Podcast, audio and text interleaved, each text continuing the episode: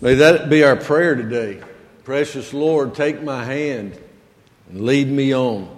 Turn with me again to the book of Ecclesiastes.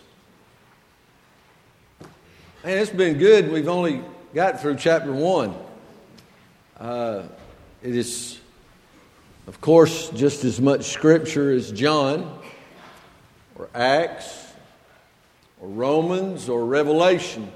Ecclesiastes was penned under the inspiration of the Holy Spirit and is so needful for us on a daily basis. It's so practical and it reminds us so often we get so busy in life doing things and being things that we forget to rest in the arms of the Almighty, to literally sit at His feet and just be still and know that He is God. Solomon, throughout this book, provides us kind of a scientific view of life versus the Lord. And so he sets up this laboratory of life and he begins to uh, uh put forth uh, different hypotheses and he says, Is this better than that? Is this part of life, is all these things better? And may I cut to the chase and say, by the time we get to the end of the book, we will have understood over and over and over again, 38 times, he says, it's all vain. It's just vanity. It's just vanity. It's vexation of spirit. It's emptiness. There is no fulfillment in it. And once again, may I say, it's like a bubble that burst that leaves no residue behind. Well, as we have begun through the foundation of chapter 1, we begin chapter 2 by presenting his question pleasure or poison? Pleasure or poison? I'm taken back to the little children's movie of Snow White and how she was so hungry, and the wicked witch offers her an apple. But the apple is poisoned. And of course, Snow White falls into this coma. And miraculously, through the writers, she comes back to life. The problem is, in our life, apart from Jesus Christ, we do not have a knight in shining armor. We do not have a potent antidote. There's not some antivenom that's going to fix us apart from the Lord. And yet we keep trying to find things that's going to take the place of God.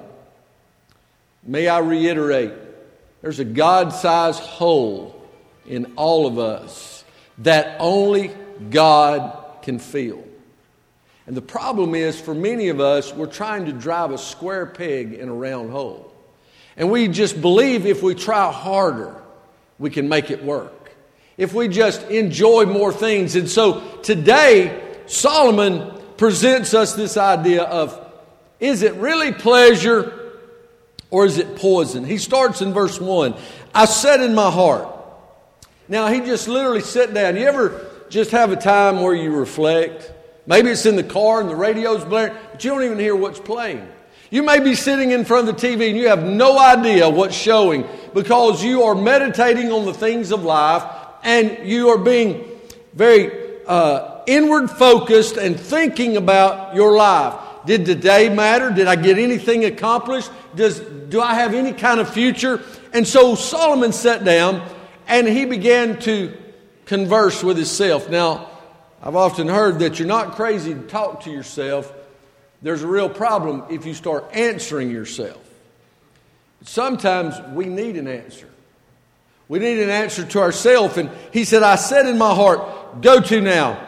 I will prove thee with mirth or with pleasure, with all the enjoyment this world can offer. Therefore, enjoy pleasure and behold, this also is vanity. I said of laughter, it is mad. and of mirth, what doeth it? I sought in my heart to give myself unto wine, yet acquainting my heart with wisdom, and to lay hold on folly, till I might see what was that good for the sons of men, which they should do under the heaven all the days of their life. We begin today by looking at this test. First of all, the test of recreation.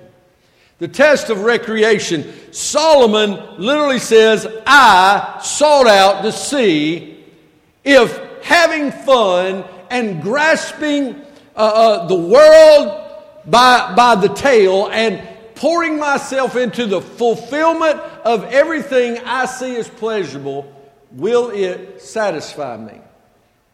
We go through life. And you know, when we're young, we get our first car, man, we name it, and uh, we polish it, and we keep it clean. Well, some keep it clean. And, you know, we take great pride in it. And then the older we get, we buy a house, and then we do some other things. And before long, those cars no longer are, or trucks are, are the absolute center of our attention. We stop naming them and we just call them old truck instead of Betsy or Susie or whatever. And don't look at me cross-eyed. I know you named your vehicles too. And they, I mean, you know, we pour all our money into radios, and our wheels and tires and radios cost more than vehicles until we get older and we see them as a tool. And then we, we move that money and we move our attention to the pleasurable things of other projects and we start building up hobbies and we start playing games and we go on trips and we do all kinds of things and we recreate. And recreation simply means to enjoy the pleasure of.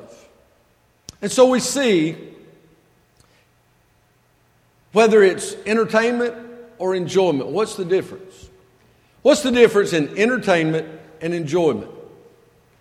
Well, for one, I think entertainment is going to a really good movie, really good movie, or a really good concert, somebody that you really enjoy listening to. I was flipping channels last night when we got back from going out with our young at heart to love seafood. Man, we had a great time.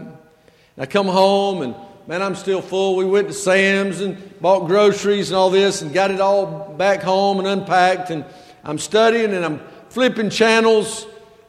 And I hit a concert of a group that was big in the 70s. It was for short called ELO. That's how old it is. The Electric Light Orchestra. And they're playing some of the stuff I like to listen to, and all the new light shows, and they've got the full orchestra, and it's just, it was wonderful. It was very entertaining. I turned it off, went to bed.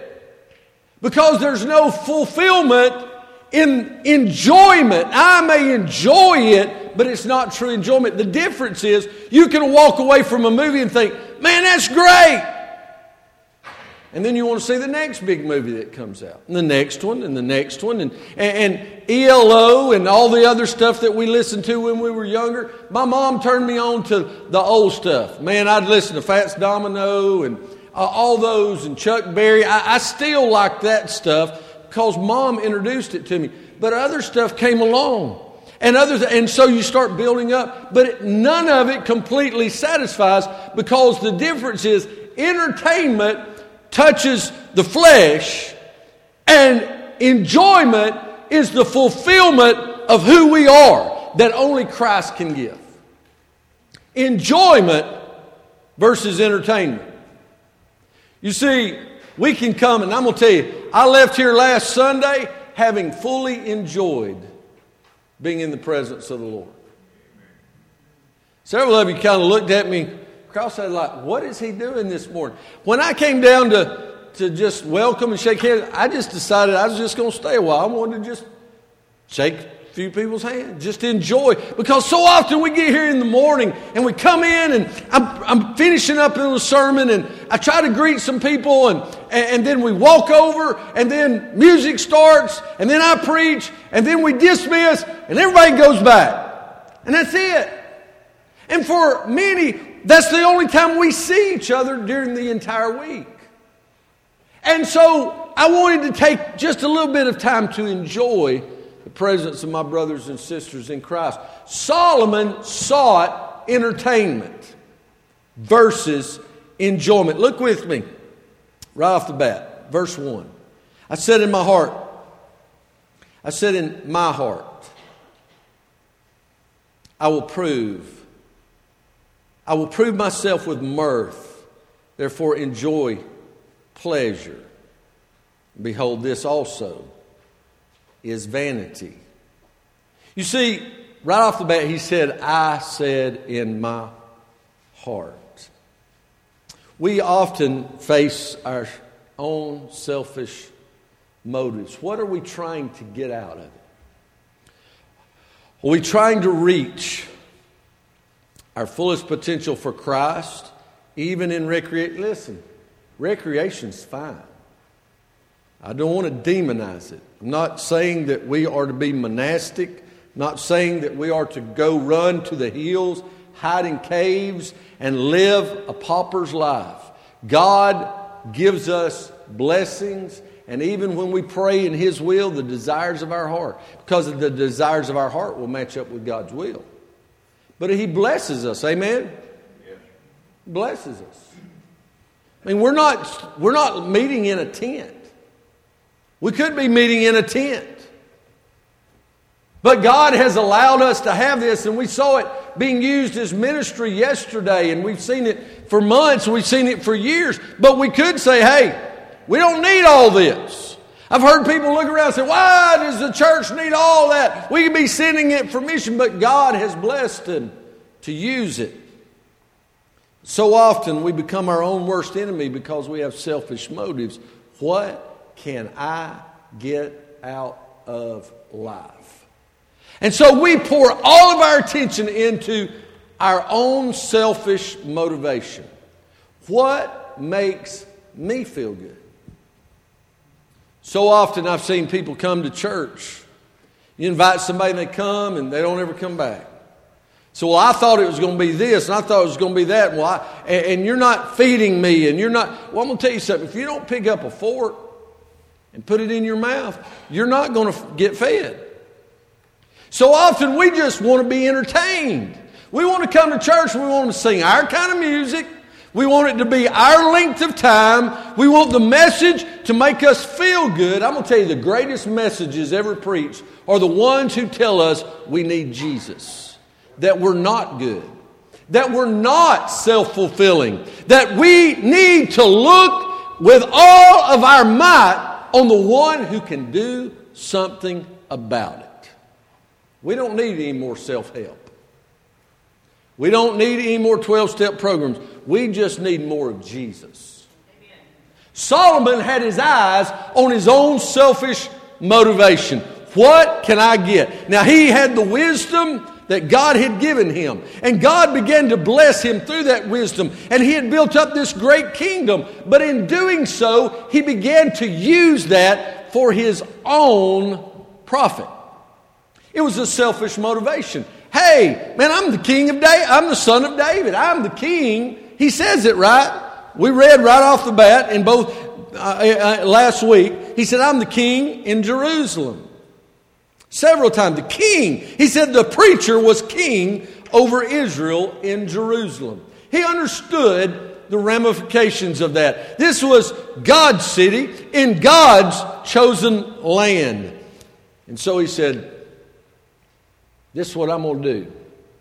I was getting ready this morning and it crossed my mind the words of a man God called a fool. Same thing. He said, I'll just say to myself, self, I've got so much. I'm going to tear down everything I've got and build bigger. Man, look what I've done. Can you believe all that I have done? I've worked hard, I've laid my hand. Now, before we do it, we're going to enjoy. We're going to enjoy the pleasures of this world. We're going to have a party. And so he began to plan and began to bring all in so everyone could admire what he had. God said, You're a fool. For tonight your soul shall be required of thee. Who knows what tomorrow holds and whether you'll live it? We need to understand that when we choose entertainment, it's often derived from our own selfish motivation. What can I get? You know why teens do the things they do? It's because they're trying to learn what satisfies them, and they have not fully grasped that only Jesus can do it. That's why we need youth ministry. That's why we need children's ministry. L- listen to me real quick. That's why we need mothers and daddies who will be the spiritual caregivers in their home. We are not that. We're not, Ryan is not your children's parent. Michelle is not your children's mother. You are. You are their father. You can drop them off, pump them up, let them sing, teach them instruments, and all those things. But if you're not showing them and modeling for them at home how to be a Christian, then they're not going to understand. They're going to see other people do it, but mom and daddy does something different. Never understood. And I thank God that the children come. But I cannot grasp in, in, the, in the furthest stretch of my mind how a parent can say, I care about my kids so much that I drop them off to church, but I don't go. It's good enough for your kids, but it's not good enough for you. You have outgrown God. We don't need God. We don't realize that our children are, are crying. They're getting it and they're praying. You know what kids pray when they come, when their parents drop them off? They pray for them. That's what they pray for. We want to change our world. We need to change adults. And we can't do that. We've got to stop being so entertained by the things of this world. It's the only thing that matters. Summer's coming. Summer's coming. Will we spend our summer being entertained or will we enjoy the summer? There's a difference. There's a difference. And we can go on vacation, we can go skiing, we can go to the lake, we can go to the mountains, we can go to the beach, we can go camping, we can play golf, we can do any of those number of things and be right with God. But if that is the focus and not the Lord giving us what we get and enjoying it and putting God first and not allowing that to overlay the Lord's presence, we'll be all right. But we become selfish where we want more and we want more and we want more to where church is important if there's nothing else. Studying our Bible. Do, do you think when I go on vacation, the first thing I need to pack is my Bible? Or we worried about, I got to pack my medicine. Why do you pack your medicine? Because you need it, right? Well, if I don't take my medicine, then my insulin will get off, my blood pressure. But what about the Word of God that's life changing? We teach our kids, you need to study. You need to study. Grades are important. You need to have a good GPA. One day you're going to apply for college. But when do we sit down and say, you need to study the Word of God because it's going to guide you in college. It's going to guide you in marriage. It's going to guide you as a parent. It's going to guide you as an employee. It's going to guide you as an employer. It's going to eh, eh, eh, employ you. It's going to guide you as a grandparent. And when you come to die, what's going to matter is, Thus saith the Lord. Do we tell them to study their Bible as much as we tell them to study their math? Selfish motives. Because if we get all, all our busy stuff done, then we can just be entertained. We are our own worst enemy. I'm going to tell you. Man, that's easy for me to look around and say, well, if she wouldn't have done that, he wouldn't have done that. But when I, when I go in in the morning, I got this little cowlick right here. It's driving me crazy. Me and Marilyn's tried to work on this thing. We can't, it's just like, I don't know. And, and, and I get up in the morning, I walk in there, and that's the first thing I have to do is wet that spot, blow dry. And I look in that mirror and I'm looking, trying to get to, and I realize I'm staring at my worst enemy before I ever leave the house. I've just faced off with my worst enemy. He's the one. That guy staring at me, that guy with the cowlick, it's on the opposite side. Mine's on this side, but his is on that side. You'll get that a little bit. Jerry laughed. But anyway, that's the guy who's going to lie to me. He'll lie to me all day long. He'll say, You're important. He will. I'm telling you, this guy is nasty. Man, he, he will get, he'll concoct all these stories and say, You're the victim. You just need to tell them what you think. This guy tells me this junk all the time. He says, When is it your turn? When do you get to do what you want to do? And he, he tells me this stuff all the time. Selfish motives. But then, exploitive mannerisms. He said, A set of laughter is mad and of mirth. What does it? I sought in my heart to give myself unto wine, yet acquainting mine heart with wisdom and to lay hold on folly till I might see what was that good for the sons of men, which they should do. Uh, now he said, not only for me, but for everybody else. I'm going to tell you what happens.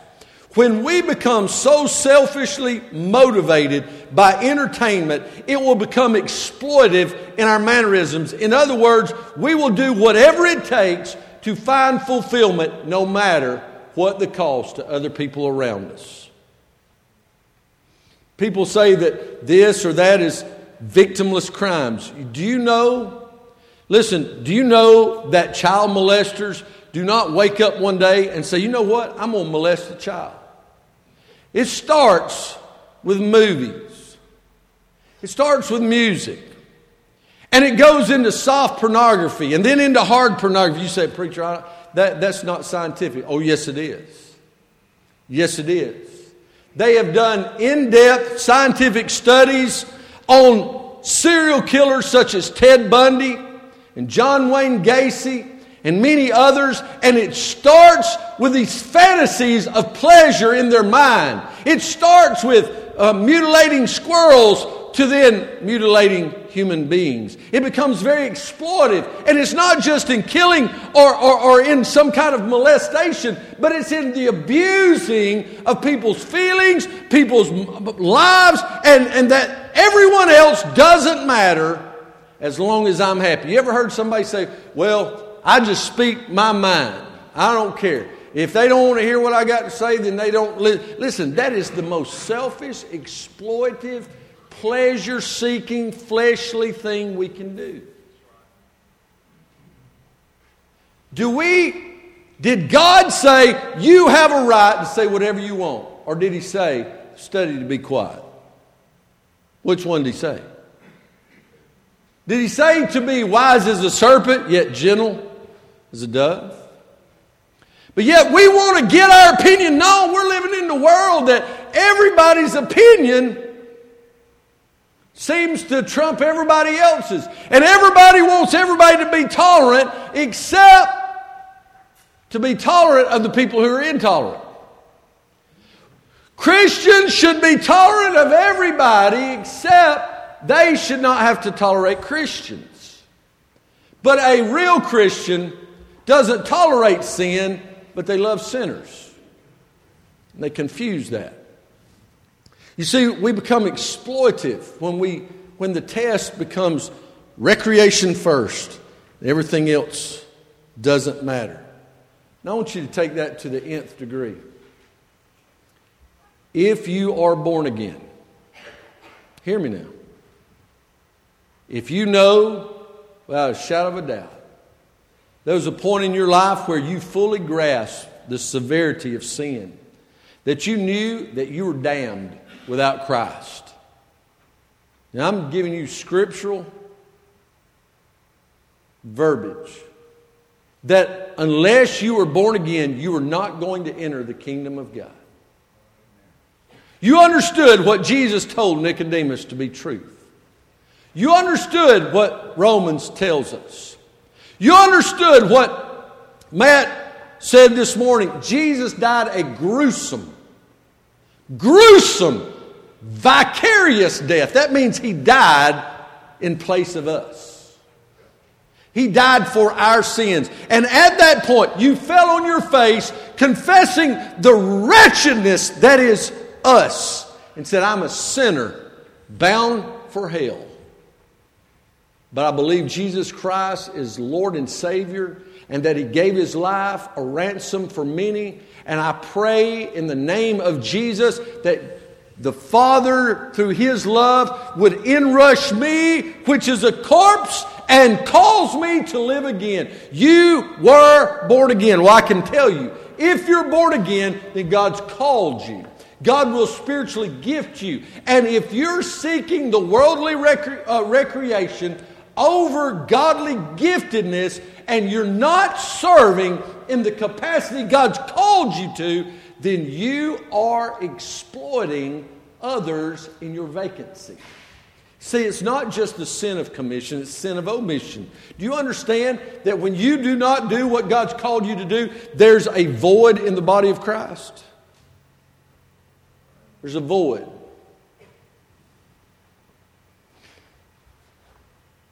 It's like chopping a finger off. My grandfather, great grandfather lost an arm in a cotton gin.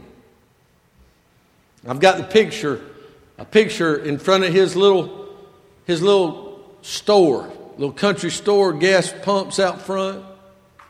I've got a picture of him standing there in his old engineer looking overalls and hat with, with his arm like this.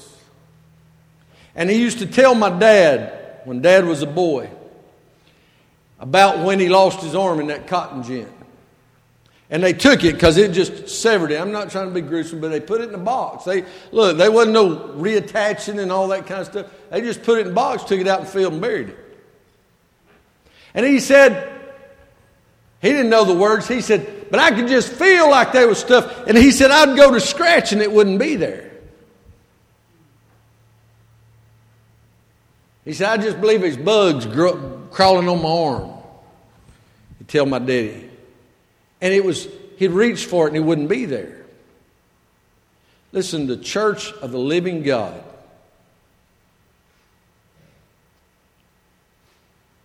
is the voice that must be crying in the wilderness, pointing to Jesus. Behold the Lamb of God. Young people, I listen, I know you've got more thrown at you than we could ever imagine. But you've got to make up your mind. I will not exploit my youth to get what I can out of this life rather than give what I can for the one who gave it all for me. It's an empty endeavor. It's just empty. It's, we're never satisfied. Well, I'll collect stamps, and you get all that you get or all you can afford. So you collect coins, and then you do that for a while, and then you collect Coke bottles, and that's satisfied for a little while. And before long, somebody's having a yard sale, and they're selling everything they've ever collected. And they've moved on. And you walked in, and they got a shot glass from every place they've ever been, or a salt shaker. My grandmother liked to collect little angels. She had all kind of little angels, and when she passed, my mother said, I, I said, No, mother, I don't want any of them. I want no angels. Don't need any angels. I said, Now, I'll take a Bible. I'll take something. I got one of my grandfather's Bibles. But listen, we're never satisfied. Never satisfied. Tell me the truth, all you guys that like to hunt. Kill an eight pointer, you're on a nine pointer. Catch a 10 pounder, you're on a 12 pounder. Huh? You get, you get one coach pocketbook, you want a Louis Vuitton. You get you a Louis Vuitton, then you want two Gucci's. You want this, you want that. I don't care what it is. Insert whatever you like. I don't care what it is. Insert it and before long, you want something else. you're never satisfied. It starts with the little things. It starts with a drink here and a smoke there and a needle here, and before long you cannot be satisfied. And every day on the streets of the United States of America, people who were beauty queens, who were captains of their football team, are ODing on heroin because the little thing didn't satisfy them anymore. It gets bigger, stronger. It's just emptiness. It's emptiness. Sex, drugs, rock and roll, it's empty. Look at them.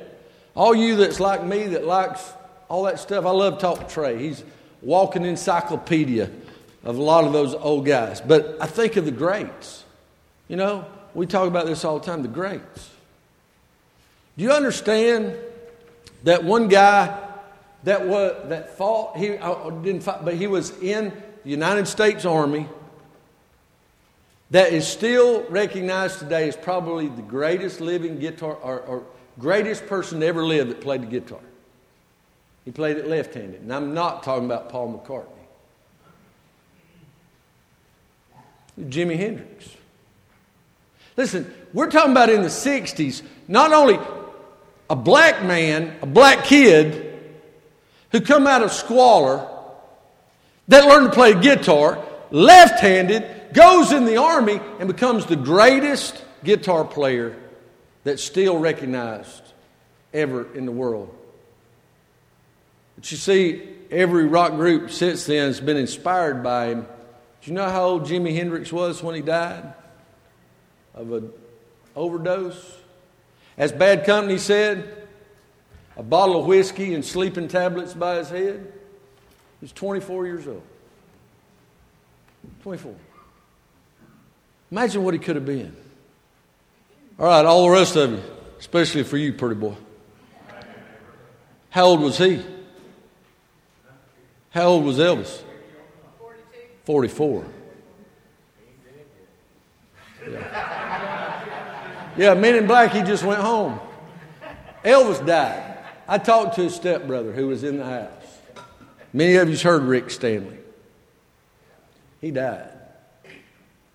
And Rick Stanley, as he preached, he said, People come to me all the time. Said, Did Elvis go to heaven? He sang gospel music. He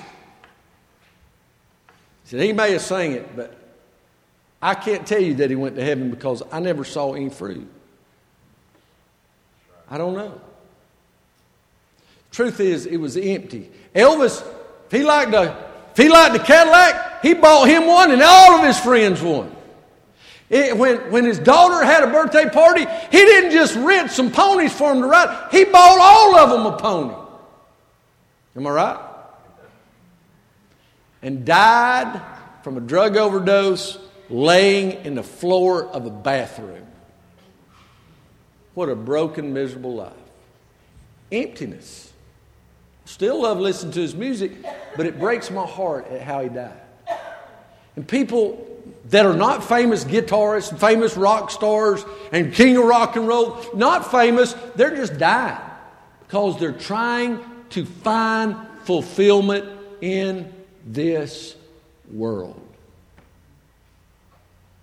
A lot, a lot of people brokenhearted after that national championship football game. I'm not trying to rub anybody's not, hey, great game, great seasons. They'll play another one. If the Lord hadn't come back, they'll play another one next January. So just hold on. And then they'll play another one after that, another one after that. It's never enough. It's ne- never enough rings, never enough wins, never enough because it's empty. Y'all getting any of this? I mean, does this resonate? It resonates with me because I, I like things. But can I tell you what God has done in my life just as a personal testimony? We have moved so many times now. We've moved, I've lost three, four times since we've been here in six years. I had a set of old antique lamps that come out of my grandparents' house. I have no idea where they went. I think they were stolen in a building that I had rented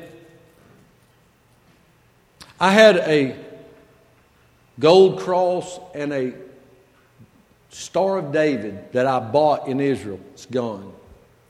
I had a ceremonial headdress that I got when I was in Jordan. It's gone. Other things in life, my hammer. You say, a hammer? You talking about jewelry stuff? Now you're talking about a hammer. I made a living with this hammer for 20 years. Gone. My mom and dad gave me a banjo one time. I was bound to turn. I was going to learn how to play the banjo. I still wouldn't know how to play it, but it's gone. So I now got an excuse. I could start Cripple Creek and I could start smoke on the water. That's about all I could get, you know. But it's gone. I wish I still, how many of you wish you still had your first vehicle? What'd you have, Eric? I wished I had your first vehicle. Jerry, what'd you have? Dodge what? Charger. Man, we're talking about who else? Philip, what'd you have? I hear you. See, we got a thing going on except for this crazy Mopar guy. Mine was 71 Monte Carlo. Not only do I wish, you hear my wife? Not only do I still wish I had my first one, she wishes I still had my first one. Loved it. Man, why in the world? But all I could see is I wanted something better, right? Wanted something better, wanted something better. And now it's gone. And all of you that don't understand that, that's had to drive these rice burning, cookie cutter things, y'all don't even understand what a good vehicle's about.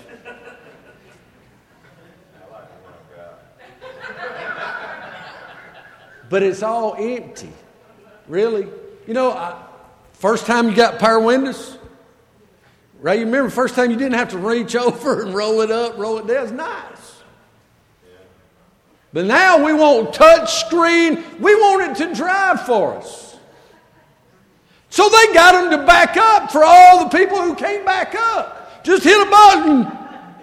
It'll back up but it's empty. It's an incomplete life. We are living in bondage to things. It's what Solomon is telling us. Listen.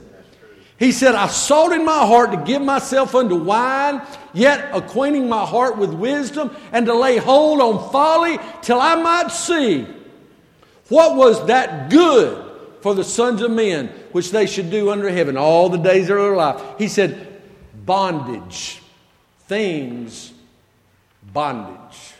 We are owned. You know why people don't tithe a lot of times? It's not even because they don't want to, it's because they can't. They're so upside down in bondage because they're paying for the things that everybody else has that makes them miserable.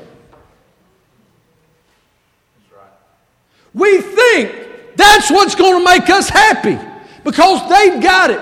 College students, high schoolers, hear me today. If you go to college, pay it off before you start buying houses, $70,000 trucks, which absolutely just cooks my brain. And then go to mom and daddy to get them to pay for your income taxes because you are mortgaged to the hilt. Mom and daddy's already paying for it because everybody else is bankrupted on that stuff. Listen, you don't need it if you can't afford it. And if you're not paying the Lord first, what is already, listen, it's not that you're paying Him for doing you a favor. You're bringing back what was His. You said, my daddy used to get on to us worse than anything because we would get his tools. You ever heard this, Wesley? Y'all don't put my tools back. You borrow my tools, you take my tools out there, and, you, and the truth is, that's what happened. Well, you know what now? I go out there, where's my tools? Laying in the yard, kicked over somewhere. But Daddy said, You can use them, put them back. The tithe is the Lord's, it's not yours. It's not yours. And when we bring it, and we've got a faithful church that, that gives, Listen, we're living an incomplete life in bondage. But notice not only the test of recreation, but of vocation. For some of us, our whole identity is wrapped up in our job. Especially us guys. Listen, this is what we do. What do you do for a living? I'm with this. What are you? I'm with that. What do you do? Well, I do this I do that. It's all about what we do, it's our identity. But we've got to understand our identity's got to be in Christ. Because you know what? Things change. When I was growing up, they said if you went to work for the government, GM, Ford, or Lockheed, you could work there all your life, make good money, and retire. GM plants close, Ford plants close, Lockheed lays off more than they hire. And the government, I went to work for them, and within a year, they had a reduction in force and laid off people. Nothing on this earth is forever. Nothing. Your health may not allow you to continue doing what you're doing now. You need to understand. He said in verse 4 I made me great works. I built houses. I planted vineyards. I made me gardens and orchards. And I planted trees in them of all kinds of fruit. I made me pools of water to water therewith the wood that bringeth forth trees. Man, I'm going to tell you, this is one of those plantations when you ride by and it's got the big high dollar fence and the big, big brick things beside the driveway that's lined with beautiful, big, huge trees. And there's fruit trees all out over here and pasture over here and row crops over here and everything's green, everything's lush and the spring, a big irrigation system is providing for everything, and people's working everywhere, and horses and cows. That's what this looked like. To the nth degree.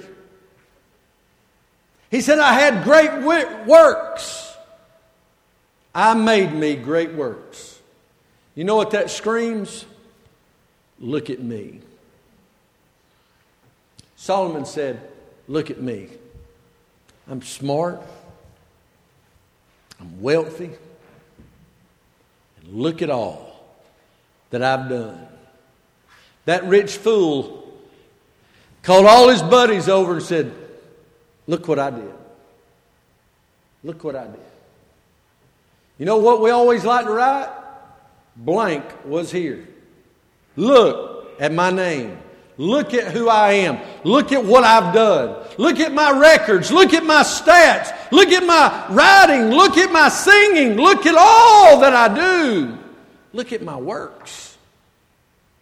I've built all this. Look at me. Look at me.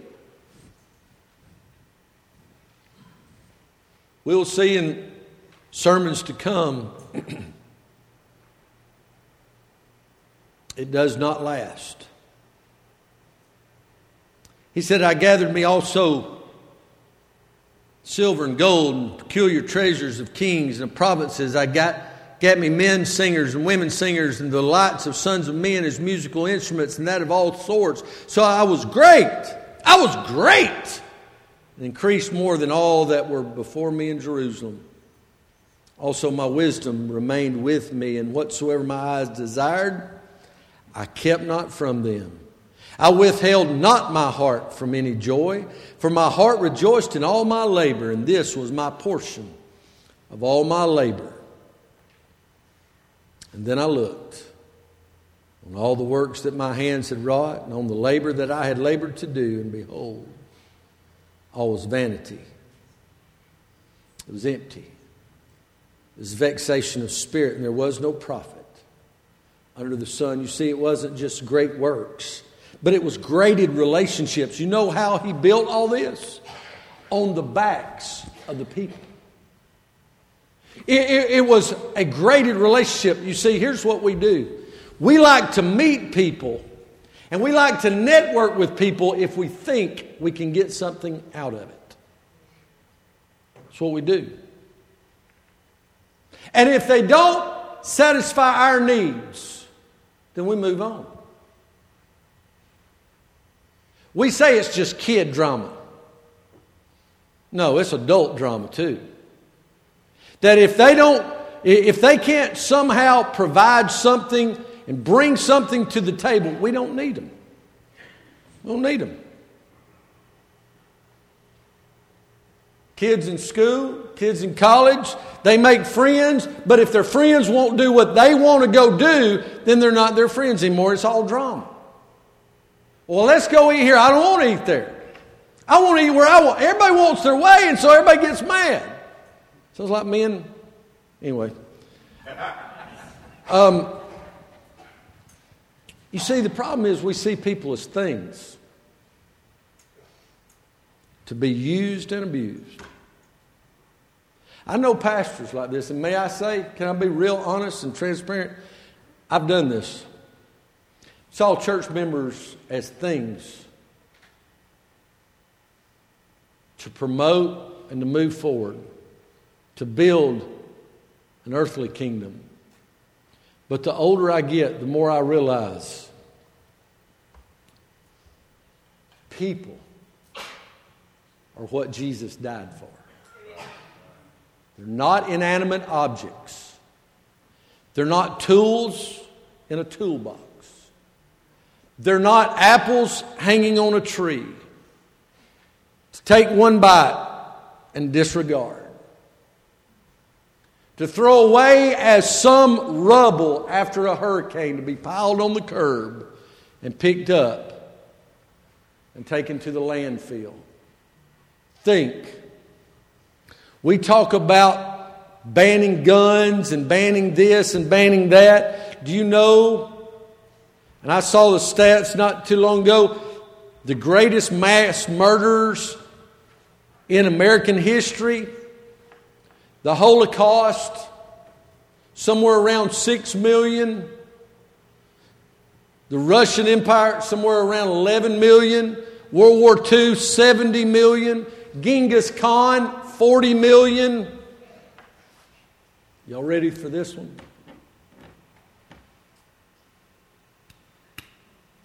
United States of America, 70 to 80 million unborn babies. Because we see them as inanimate objects, a glob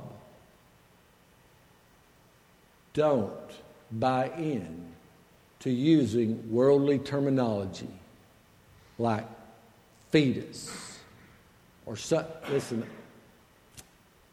at conception Amen. there's a child Amen. i felt guilty for a while because listen when becky first got pregnant i was i'd talk about it because i didn't know if it was a he or a she and so I start, I was, I was like, I was convicted by that. It's, it's not an it. It's a person. And so I started calling it them. Them. And I talk to them. Read scripture to them. Sing to them. Because they were fearfully and wonderfully made. Amen. Church, we need to understand that our relationships matter, that they're not things to be disregarded. Solomon brought in their, their children, he brought in their girls to be maidens and to be concubines, he brought in their boys to be slaves and to be laborers. And he stole people's families and he stole from the country because it was all about him. It, this world's not about us, church. It's about Jesus.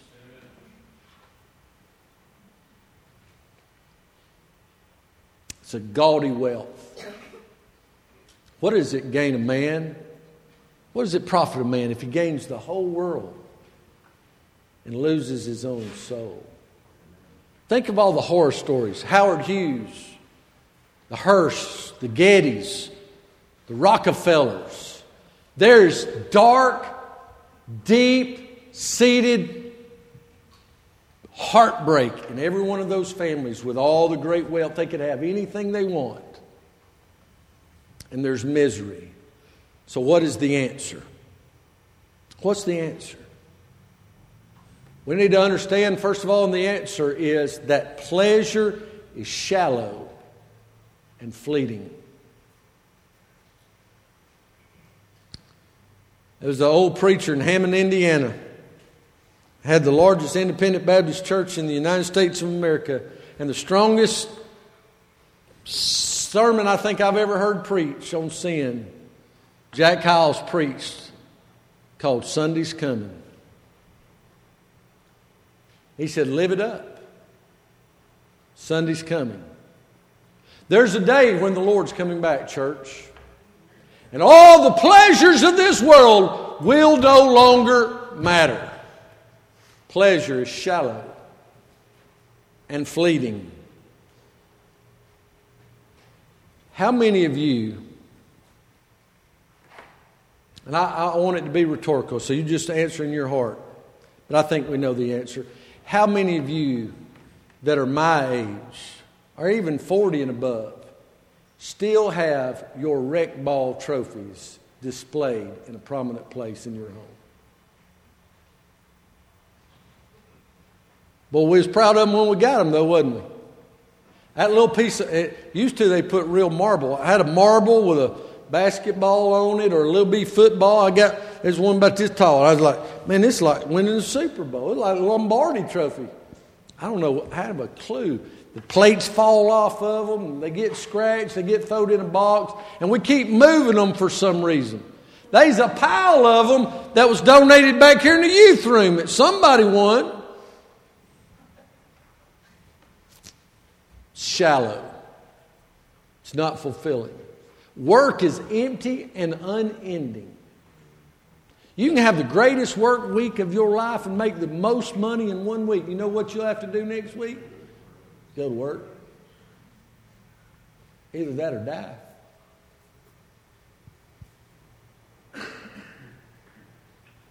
When people are laying on their deathbed, and they have the opportunity to talk to family and to share with them about their life and what they need to do. They don't say, whatever you do, work more hours. Whatever you do, get you a side job and make. No, no, no, no.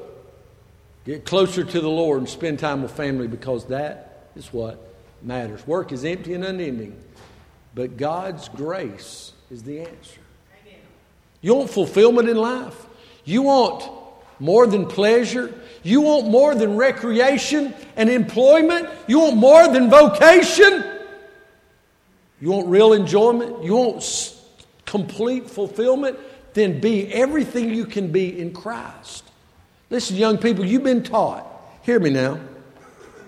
You've been taught you can be whatever you want to be. That's a lie. It's a lie. Don't you buy into that. I know what they meant. If you'll, if you'll assert yourself, put, I'm going to tell you something. You can't be whatever you want to be. Because there is such thing as a sovereign God. So I want to grow up and be a mass murderer. Well, maybe God is not going to let you. And so he'll strike you dead. You think he won't? You think, oh, God's a loving God. Well, tell me, who's the God that put that angel of death waiting on Balaam? Same God that so loved the world. Who's the one who sent an angel that slayed 185,000 people at one time? One angel. What God was that? It's our God. You see, we want to just heap up the love God, and we forget that the God of love is the God of holiness and justice. We need to understand God's grace can overcome a, a, a world of sin but we've got to say, this is not enough. I need Jesus. And it's not Jesus and Jesus plus. It's not it. It's just Jesus. It's Jesus. It's only Jesus. Solomon, at the end of his life, died a broken man because he had put all of his hope in things and taken his eyes off. And that's what he's telling us. He said, I took my eyes off the prize. The Apostle Paul, in the other flip side of the coin, left the world with all of its work and all of its zeal and all of its pleasure, everything. He was moving up. He was going to be one of the most esteemed men in all of Israel, and he gave it all up when he met a man named Jesus on the road to Damascus. And he died at the hands of the Roman emperor for the cause of Christ. When he died, he didn't own land, he didn't own houses. As far as we know, he didn't have any family. But what he had, the world couldn't take away. He said, There's now laid up for me a crown of life. But not for me only, but for all those who love his appearing church as they come to the instruments. Why don't we come to Jesus? Yes, it's an invitation, but I can't, I can't make you, fix you, can pray with you. But if you are still going through this life trying to find something to make you happy, I've got news for you. You just found it if you'll come to Jesus.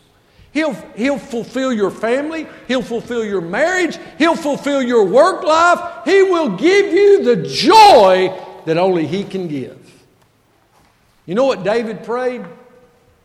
When David committed sin with Bathsheba and had her husband killed, when he realized the depth and severity of his sin, he got on his face and he said, God, Against thee only have I sinned.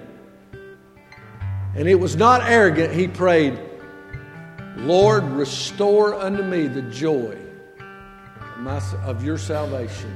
Today, you need that joy. Joy unspeakable. Come to Jesus. Come to the altar. Come to his altar, not Eastside's altar, but the altar of the Lord. And call out, Jesus, save me. Come. Come to Jesus this morning.